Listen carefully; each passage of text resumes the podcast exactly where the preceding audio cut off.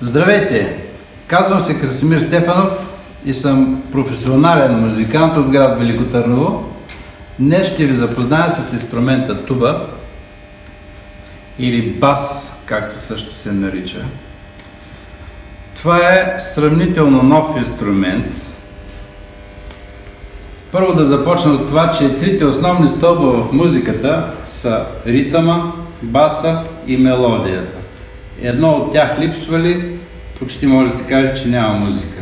Заради това, когато имаме ритъм, когато имаме мелодия и когато имаме басова партия отдолу, тогава се получава истинската музика. Заради това е създаден и този басов инструмент туба, за да свири и да възпроизвежда ниските тонове в оркестъра. Тубата е най-низко басово звучащия духов инструмент в оркестъра. Използва се в почти всички видове оркестри. Симфоничния, оперния, духовия, в джаза и в народната музика на някои части от България, например. А, произлиза от старинния инструмент серпент. В сегашния си вид е направен от двама немски майстори – Виприхт и Мориц в 1835 година. Устройството на този голям меден духов инструмент е не много сложно.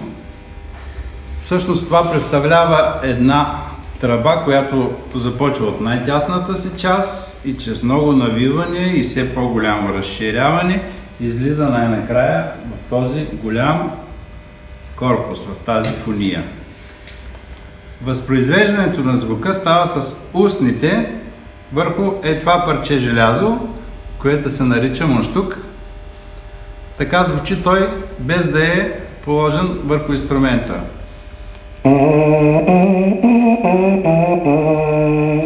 Това става, когато трептят устните в тази медна чашка и тя предава целият този звук по тази тръба, която го усилва. Тоновете могат да се променят чрез ей тези вентили, които всеки един от тях прекарва, като го натиснем, звука. Когато натиснем, да речем, този първия, звука от тук минава и той го прекарва през тази тръбичка, която определя неговата височина.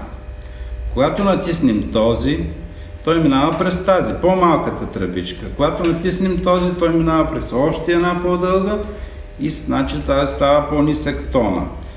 И комбинацията между тези всички натиснати вентили създават точно тоновите, които изличаме от инструмента. Като най-накрая звука излиза от тук и по тези серпентили излиза най-отгоре, усилен вече с достатъчна сила, за да свирене. Той е много мощен инструмент, той е най-силният инструмент в духовия оркестър. Има четвърта клапа.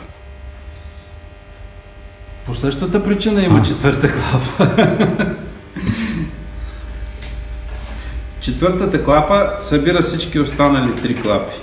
Тя използва точно тази. Първата клапа променя с един тон, втората с половин тон, третата с тон и половина, а четвъртата с два тона. Използва се за извличане на ниските басови партии в оркестъра. Има три разновидности туба. По големина контрабасова, басова, която е тази, значи контрабасовата е още по-голяма, тази е басовата и една още по-малка туба, която е наречена F туба. С нея се свирят малко по-високи партии в баса.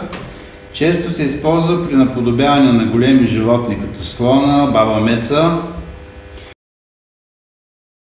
Много разпространена е в началото на 20 век в Америка, където след Междусъюзническата война остават много инструменти от оркестрите, от военните оркестри, които са разпродадени на безценица на бедните части от а, афроамериканското население, които започват да свирят тяхната госпел и джаз музика на, на, тяхна, на техния етнос. Най-разпространена е Диксиленд. Диксиленд музиката ранния джаз. В него се използва този инструмент туба много основно, може да се каже. И ви свиря точно една темичка от този стил Диксиленд.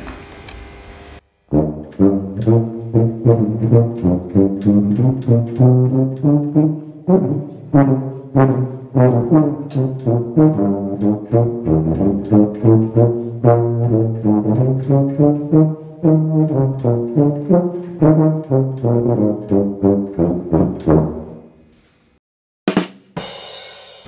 сега, господин Пилотеков, бихте ли ми подали ритъма за една розова пантера, например?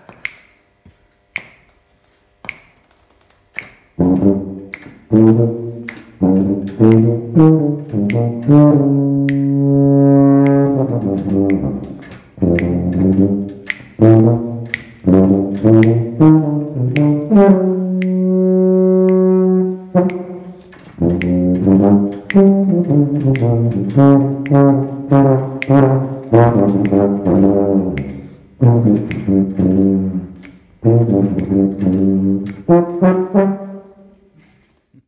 се, че ви беше приятно. Аз бях Красимир Стефанов, професионален музикант от Велико Търново.